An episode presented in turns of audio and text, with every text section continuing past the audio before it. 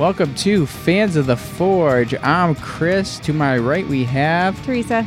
And calling in via Skype, we have knife or death contestant Pat Biggins. How you doing, man? Hey guys, having fun. Uh, just enjoying the nice, cool Wisconsin weather. Finally warmed up a little bit to above 30 for the first time this week. Ooh. We're having a little bit of a heat wave now. yeah, we are getting our first snow of the year. Hence why our co-host Sean is not here. We found out about five minutes ago that uh, they closed down the highway between his house and ours, so he's safely driving back home. And Oof. yes, yeah, that's that's the joy of winter now. Yeah, yeah. but anywho, um, we chatted via Facebook, I believe. Uh, you contacted me, and um, yeah, yeah, you showed interest in doing an interview, and we love to interview all the guys that are Knife or Death and Forge and Fire. You know, as many as we can at least. And oh, yeah. um, you had a good point. Um, not a, there's not a whole lot of content or information about the people that were on season one. Um, yeah, there might be a few that were maybe on Forge and Fire and things like that, and some I'm sure have their Instagram followings and Facebook groups, whatever. But um, we agreed that there really isn't a whole lot of content, so we thought it'd be great to have you on to kind of catch up with you since your appearance and talk about um, what you have been doing in the meantime. Oh, a little bit of everything. I mean, we filmed back in February, and I was one of their last minute calls. So we had production going back and forth with me. They were like, "Oh, he called me on Sunday night hey, sorry to make the call. We're not going to have you on this season. You know, good, better, better luck next time. Sorry to call you. And and three hours later, he calls me up again. Hey, um, hate to do this to you, but do you still want to be on? Because there might be a chance you could be on still. I'm like, yeah, I'm I'm fine with that. Let's do it. Okay, well, I'll get back to you in a few hours. Let me let me let me make some calls. He comes back again. Okay, yeah, you're going to be on. I'm like, oh, okay. What do I got to do? well, uh, can you be on a plane tomorrow? I was like, oh, okay. Let me let me get back to you. I got to talk to my boss and see if I'm still okay to go. And I'll, I'll give you a call. You know, as soon as I find out. Got told I could go, and then called him back and told him I'm good to go. He says, "Do you have a custom knife?" Which normally for me isn't a problem. I'm a custom bladesmith as well, but mm-hmm. during the winter months, I don't forge as much because you know Wisconsin in the winter can range from 30 degrees till negative 40, 50 with the wind chill, and it's just sometimes not productive to try to forge when your anvil's a giant heat sink. So I do a ton of forging in the wintertime. so the only blade that I had that I didn't sell was what I had used as my yard knife around the house for when I was clearing brush and cutting roots and prying things out of the ground to put in new plants. And I brought this one, not knowing any of the recommendations. Um, only thing I was told was get in a plane and bring a knife. so, kind of short notice. So I found out a lot of stuff as I was going through the process.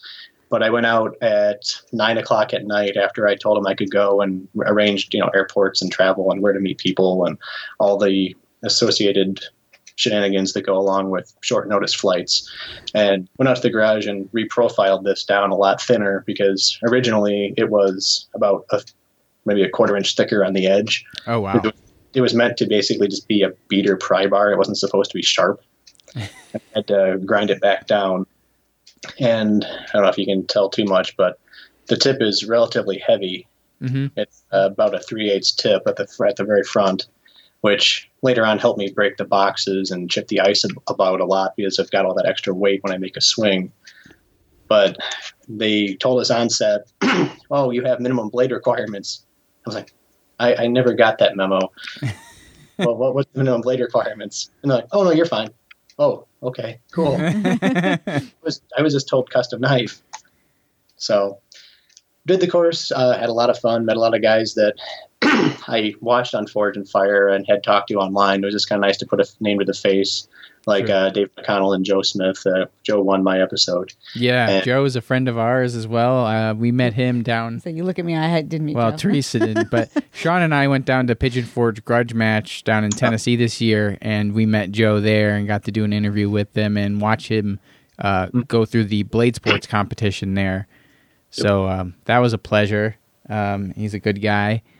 And um, yeah, while we're on it, why don't we do a quick little recap of your episode here? So we ma- we made some notes on Okay. um, your appearance. So in Knife Fight, um, this was it was interesting for me to go back and rewatch the first season because the course has changed Oh yeah. um, quite a bit. And so I was like, oh, I forgot they did that, or oh, that's right, that's how they did certain things. So you had to go through Trailblazer, which was cut through the six wooden dolls and release the torch. that was a, that was an easy one. yeah, you did you did good. I believe I, I let's see, I have you cut through six wooden dolls nonchalantly. You just kind of went through. And, Well, my, my, my blade's relatively heavy. yeah. And then uh, next up, you had stick and move, and so you had to cut through the containers and get the weights to hit the ground. oh, I remember that one. And so that one, you know, that one was always Counterweight. yeah. The counterweights And had you to had to fall. like, get it before it was too high. yeah, Yeah. yeah, you weren't allowed to you weren't allowed to jump to reach the target. Once it went out of reach, you couldn't swing at it anymore. right. So that one they've kind of repurposed and taken like the the big crate and moved that to the the end of knife fight. And uh, you don't really see any of the plastic buckets anymore that they had in in that particular one. Oh, Um, buckets. But those buckets, those kind of gave you a little bit of trouble, right? You, you had the box seemed to be going pretty well for you, and then you got slowed down a bit by the buckets. But you did manage to get them all so that the weights fell to the ground. Well, the, the problem with the buckets wasn't so much um, lack of sharpness; it was just they're bigger in diameter than my knife could cut through because I have a shorter knife. Mm. And the second bucket, uh, they're they're all covered on the top and we do the course, so we don't know what's in them. And uh, the second bucket was actually double walled, so it was two buckets inside of each other, and then it was filled with pea gravel, which we also didn't know until I took a swing and saw a spark come off the blade. I was like, "Why the heck is the bucket sparking? Did I hit the handle?" And I was like, "Oh, I hit the bucket. Oh, there's rocks. Great, love rocks. I always cut rocks with my knives." Yeah, the rocks did pretty much ninety percent of the damage on my blade. I mean, I they told us you know that we were going to be doing semi-destructive things, but nothing that was going to be outright purposely destructive. So when we swung at the obstacles of the box and the buckets, we didn't know what was in them until we cut them. And when I saw the rocks, I was like, oh. Great. That's the one thing I didn't test it on because I figured they wouldn't put a bucket of rocks anywhere. So after each after each obstacle, I went and you know I was I flipped over and kind of went like that and checked the edge. And I was like, okay, I'm good, or okay, there's a little damage there from whatever that was. yeah, That way I could kind of track how much edge life I had left. right. And then from there, you moved on to ice pick, and uh, it took a little bit. Uh, you you know you had to adjust your position and your angles to get some good shots in there, but you managed to get through the ice. Um, was Ice there a lot any dullage, dulling going on after you hit the ice? Not the ice, no. The ice, the the dullness came from the rocks. There wasn't much done to the ice. It was the uh, rocks hit about here on the blade, and then I hawked back to about here for the ice block, and then kind of moved back and forward. And I was trying to keep this back edge, which is still reasonably sharp, for if I had to do anything that came down flat. But the the way that they shot the show and the way that they've you know put them together to make it the best run they can for everybody on this on the show, they edit out certain things. So when you know when they pan them on me, they go back to Goldberg, and then they say, "Oh, he's getting tired. He's adjusting his grip." Yeah, And you, you kind of go like that and do do one of those, and then put it back. That was shortly after I had looked up at the cameraman, and I didn't pay attention. I had punched that block of ice with the Oh. bottom three fingers in my hand at full extension, oh. and it clipped me oh, across here. And I had stunned the bottom of my hand. So when I'm readjusting, I was trying to get feeling back in my hand. so it was, you know, my own doing. I looked up to see where the guy was, because I just was trying to make sure I wasn't going to, you know, chop stuff into him. And looked up, and then all of a sudden, ow! That's going to be fun. Okay, get feeling back in my hand. But I mean, the gloves actually help because I may have broken a finger if I hadn't had those gloves on. Right. oh right. But And then you got stopped at the chicken. mostly like the bottom three fingers. but the nice thing was, I mean, I, I did I did cut about half to three quarter of the way through it.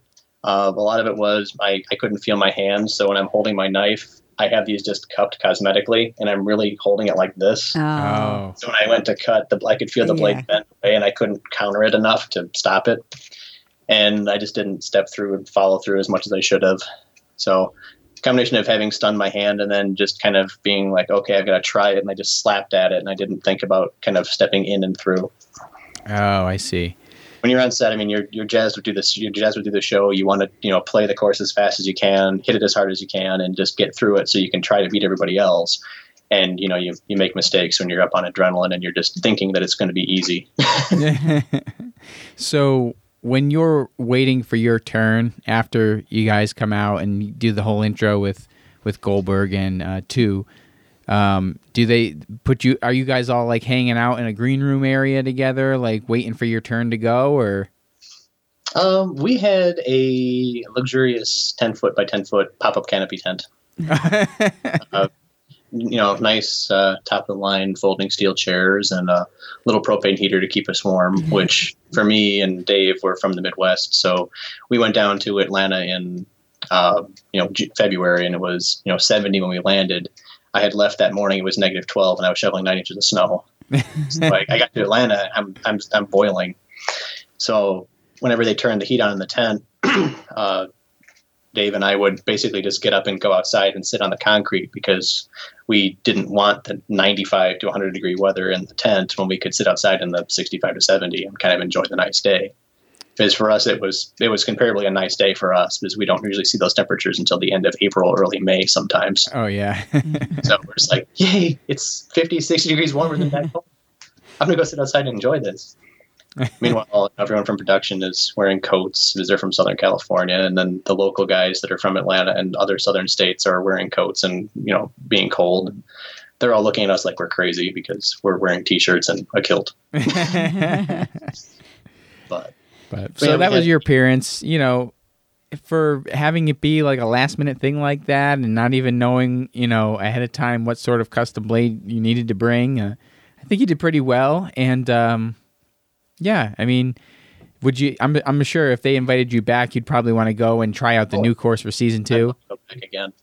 The that was the biggest thing is I I told him right after I ran my set. I know I told Travis and some of the production guys, hey, if you ever do a redemption, let me back on. I'd love to actually have a go where I can make the blade that I wanted to bring the first time around Yeah. and actually build something for it versus just bring what I have, which worked for me, but it just didn't do as well as it could have if I had known, you know, a month in advance like some of the guys knew Right. for what it was worth, I mean, I treated it as a way to test my heat treatment and just sort of see what I could do, and had a lot of fun with it. I pretty much planned just to go through and just try to break stuff and see if my knife would snap, and figured, well, if they can break it, that'll be kind of cool. I'll know what it takes to break a knife, and it just uh, I don't know if I can get a zoom in here, but there's not much wrong with it. It's a little flat. Oh yeah. It's otherwise I could put that on a belt grinder and get it sharp in a couple passes on a 120 to an 800 grit belt, and it'd be back to shaven sharp. Oh nice. So So, for being on season one, how did you know about this show to go apply to be on it if it didn't exist yet? I've always wanted to know how people get on season one of things. Facebook. Um, Ah, I I got a I, I got a email from a friend of mine who was on Forge and Fire, and they had you know reached out to him. He more or less said, "Sorry, not my thing. I don't really want to do that." And they said, "Well, could you forward it on to people that might?" So he pushes it up on Facebook to me and says, "Hey, you might like this. Give him a call." I'm like, "Man, all right." And I called him up. Uh, I think it was September 17th, maybe of last year. And we did the you know the whole process the interview call the questions answer sessions show them some video show them some nice stuff uh, talk a little bit about what i do. And then it was pretty much just radio silence. Um, i was told last contact we were going to be filming around november for thanksgiving and i just requested you know let me know i'm a high school shop teacher i need to know a little bit in advance so i can arrange things at my school and then it was just dead I heard nothing. I figured by the time December hit that they just decided not to go with me. I mean, I've tried out for Forge and Fire since season two, and I've never gotten on. I'd love to get on, but it's one of those things where they eventually talk to you and then they just go with somebody else, and it's just how the show runs. But uh, just sat there and waited. I kind of forgot about the show entirely until the call on like February 4th or 5th night when he called me up and said, Hey, we've got a date for this show. Do you want to be on? Oh, okay. forgot about me or had already filmed and we're done. So cool. Yeah, I'll be on. But when they originally started talking to me, it was pitched as a mix between Forge and Fire and American Ninja Warrior.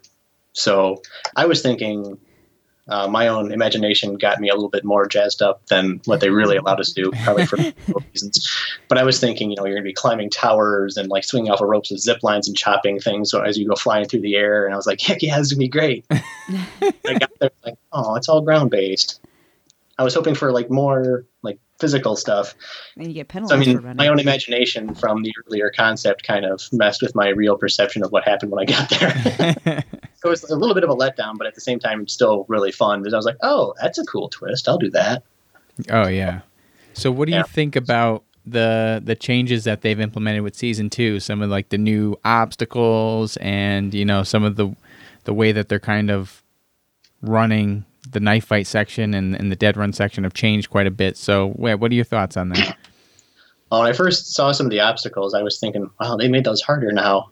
It was- it was- the first thing I saw, I forget, I forget the order of the obstacles that they did in every episode. Was they kind of switch them around. Yeah. But the first time I saw them cutting that two by four that was up at the angle, and they had to drop it into the block. Yeah. Timber.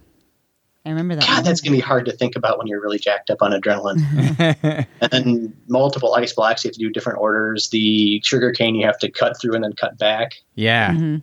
And I mean, having been on season one, I know they don't tell you how to cut those obstacles. They tell you this is how you're to proceed through the course, and here's the order, and here's our rules for that particular course. You get a penalty on doing this and this and this. But they don't tell you this is the best way to cut it. They leave that to you. Mhm. So the uh, demos that you see Travis or any of the other course testers doing, uh, contestants aren't seeing that. They're just brought in there, they're put in a little space, and then they get pulled out one at a time to go do their run, and they're attacking it the best way they can figure out. And when I first saw the styrofoam balls, I was like, God, that's mean. It's just right. They aren't going to cut. They're just going to stick to your knife. and there's been no a few instances of that where guys have, have swung into it, and the next thing you know, they have a ball stuck to their knife, and they're trying to swing at the next one. Yeah. and the the moving moving like the zip line with the flying crates and packages of stuff. Oh that's yeah. got to be hard.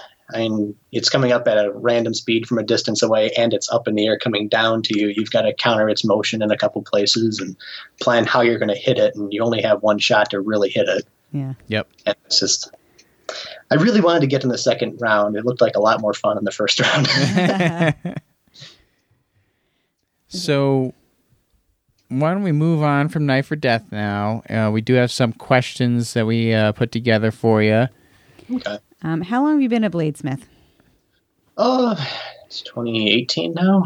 Uh, 2004, 2005, I started. So 14 ish years in that general range, depending on the actual month. I forget. But started in high school. I mean, I'm 30 now, uh, but I started when I was like 15 or 16. And it's kind of coming up on being half my adult life now, which is kind of a novelty in its own right. But mostly part time. I mean, I did it on nights and weekends. I grew up in a small town where there wasn't a lot to do. So developed my own hobbies and it just kind of became knife making and blacksmithing. Oh, that's cool. So you kind of You you, just kind of just that. answered that one. All right. So So, that's the next one. um, I I so I did do um, my little Instagram detective work uh, prior to this, and I and I go through and I check out some of the stuff that you post up there just to kind of get some ideas for questions. And um, I saw on your Instagram a hand forged garden hoe that you had made, and you didn't seem happy about making it, but it was a request from your wife. Yep.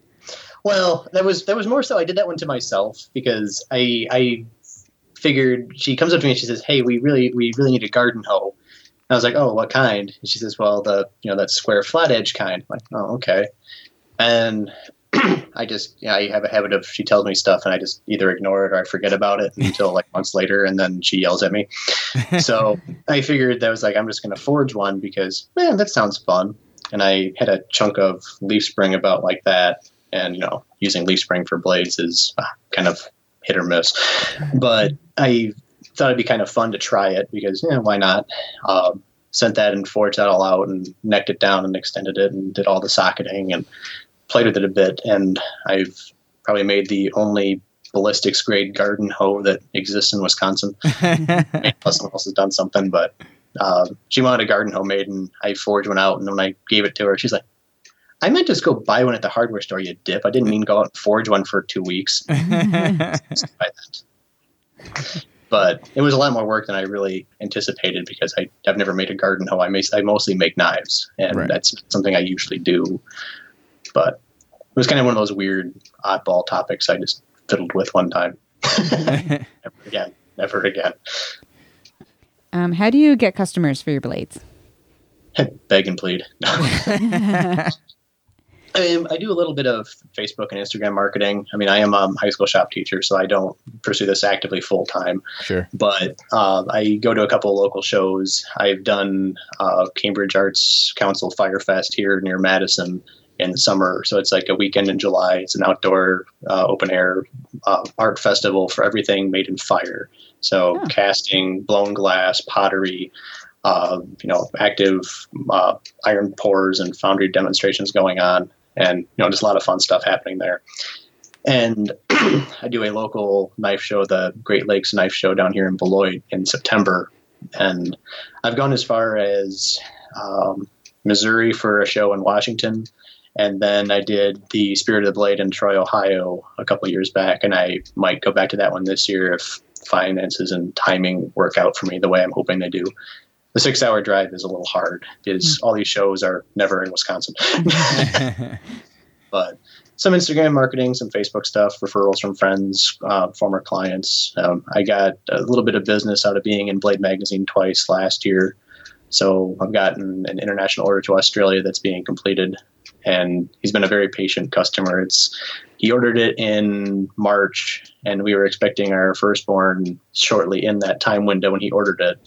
So I told him my time's going to be a little erratic, and I'm just finishing it up this month. So, so it's been for a while. so when you're making something like that, are you are you taking custom requests? Like guys come to you with a specific style of knife that they want, and you say, "Yeah, sure, I can do that," or do you say, "I can I prefer to do these types of knives. You know, you can pick this style, and I can make something and customize it to your liking." Um, a little bit of both. Okay. It kind of depends on time of year and you know, how much time I've got available. During summertime, I do a little bit more of the, you know, do whatever you want and I'll just make it. Uh, there's a couple of things I just kind of don't make, just either from I just don't find them interesting right now, or I just don't have the tooling, like those uh, kris swords. Mhm. I don't really have the ability to grind and heat treat swords right now. So the biggest I do is about a 21 inch overall, and that's about as big as I really want to get without extra tooling. But I've done oddball requests. One guy, you know, sends me sketches all the time and says, "Would you make this?" And I tell him, "Sure, why not?" And he says, "Okay, thanks." And then he disappears for a few months and comes back another crazy request. But I've got some stock models now that I'm doing. They're uh, my hunting and skinning knife, and it's the one with the on Instagram. It's the one with the engraved handle, like the tribal engraving Oh yeah. the uh, kind of like that um, cream and brown background. Mhm. And I've got about 30 of those uh, already basically ground out and ready to basically grind and profile heat treat them. But those are the only ones I'm taking orders on at this moment because this June I'm going to be going down to Blade Show to try for my Journeyman Smith stamp. So I'm trying to put a lot of my energy into forging the blades for the panel knives since they take a lot of time and the single tiny scratch can cancel your attempt to get the stamp. So I want to make sure that I have as much time as possible to get those done. But otherwise, normally, yeah, I take custom orders for whatever, as long as it's something that interests me and it's something I think I can do. What equipment do you use the most? My forge. Oh, yeah. what, what kind of forge do you use? Um, I've got a double burner Chile forge. Uh, I've had it since around 2009. I've re- I've reconditioned it a couple times over the years because it's been used and abused for almost 10 years now. And I was a little bit harder on it when I was younger than I probably should have been. And you know, now knowing a little bit more about what I'm doing, I probably shouldn't have done some of those things to it. But Um, after the forge, I mean anvil and hammers, and then usually last is my grinder because you have to eventually make all the forging process stop, and you eventually have to grind and polish things. But mostly the forge is my standard tool. I do 90% of my work on the forge, and then I can spend a little bit less time grinding. I kind of don't like to grind. I'd rather forge it as close to shape as I can, then remove the scale and clean it up. And are you doing it all by hand when you when you're forging it out? Yep. Uh, the only thing I don't do completely by hand is my uh, pattern welded on my Damascus blades because I'm doing the stack ups. I have a uh, hydraulic log splitter that I use to help me squish those bars out quicker because I just don't want to forge Damascus by hand. Once I get it out into a manageable bar, like say three eighths thick by inch and a half wide or whatever length I want, then I'll just treat it like bar stock and I'll go and hand forge it. Mm-hmm. so everything is hand forged, and except for when I'm actually making the stacks for the Damascus. Is there a material and style you prefer when making blades? Um, mainly, I like to use 80CrV2 right now. That was the steel that was on my show blade, and it held up incredibly well for me. Uh, my Facebook page has me doing the uh, ABS uh, American Bladesmith Society Journeyman Smith test, like pre-test, uh, with 80CrV steel. I you know did the rope chop, the two by four cut, the arm shave, and then I bent it 90 degrees. Um, the blade took maybe a three to five degree set, and then I could bend it back out the other way and straighten it out. And it stayed sharp. It didn't dull, didn't crack, didn't have any real problems. And then when I went on Knife or Death and brought 80CrV heat treated pretty much the same way, but a little bit thicker, uh, it held up incredibly well, given that we were subjected to a battery of mystery objects. And we couldn't really tailor suit our knife to be anything. It was just bring a knife. If you were if you asked what am I cutting, hard stuff or soft stuff, the answer was yes. I just wouldn't tell you. so season two guys, I, I I like watching season two because you can see that which ones of them you know watched our first episodes and kind of took a little bit of a hint like oh this is what stuff that they do they're going to do something more next time and they planned for it. We didn't get a chance to plan. It was just come cut things. so we all kind of just guessed as to what we wanted. But uh, style wise, I tend to like either small hunting knives in the three to five inch blade length, or I like to do like the 10 and a half to 11 inch blades just because I kind of live in the country and it's nice to be able to prune trees without a saw and just take it and hack it off. A bigger blade is nice for that. Mhm. But daily carry style stuff and just kind of medium sized choppers. Do you have a favorite Damascus pattern? Um, I'm becoming very fond of twists and uh, laddered twists because the amount of activity in the blade is just way more cool to me. Um, I don't have a lot of the tooling or practice to do some of the more advanced techniques yet, but if I, I found out that when I twist them at a lower layer and then bring it up and then I twist it at a higher layer, it makes a much more interesting pattern than if I just twist it one way at a medium sized pattern and forge out a blade Oh, okay. And just if, if if you do it right, it kind of looks like uh, gossamer shimmering through the layers, and it's really quite attractive. Um, so you're going for your journeyman smith certification. Can you explain some of the requirements for that? Yep. Um, yeah, we have to forge a test blade of our choosing, our style. Uh, appearance and finish are irrelevant for the performance blade. It's just to show your heat treat control. So you have to make a blade, uh, no more than 10 inch blade, 5 inch handle, and then you have to do a free hanging rope chop, 1 inch diameter, I believe it is. I cut a 3 inch one. But uh, the next step is you have to cut the two by four twice, shave your arm afterwards to prove that it's still sharp, and then you stick it in the vise a third of the way up the blade, so it's going to be sitting like that in your vise. And you have to take it and bend it 90 degrees until the spine and handle are at the horizon line. And then you have to let it back up. And then the supervising master would inspect your blade for any cracks. You're allowed to crack about a third of the length of the or width of the blade before it's considered a fail. If you crack more than that, it would be considered a fail. But ideally, you want to come out with no cracks Right. because it just makes you feel better as a person. But- uh, the next step is you have to do five panel knives, and you have to have you know varying sizes, styles, blades, whatever you personally want to make, and you do the best you can, fit and finish job, hand sanding, everything symmetric, and then you bring them down to either the Kansas City ICE show or Blade show in Atlanta. and you have to inform the ABS uh, that you're going to be doing your performance test or your visual test, and they'll set up a space for you with everyone else who's testing. And then they bring in a panel of masters and they visually inspect everything you do. And that's the nerve wracking part. You've got guys who've been doing this for 35, 40 years in some cases, nitpicking off of something that you've been spending maybe 15 years learning how to do. And you know they've got twice your level of experience and they've seen every possible way that you could hide a mistake. And they're looking for that to show can you follow the standards and make as best a knife as we see as, you know, fitting of that stamp.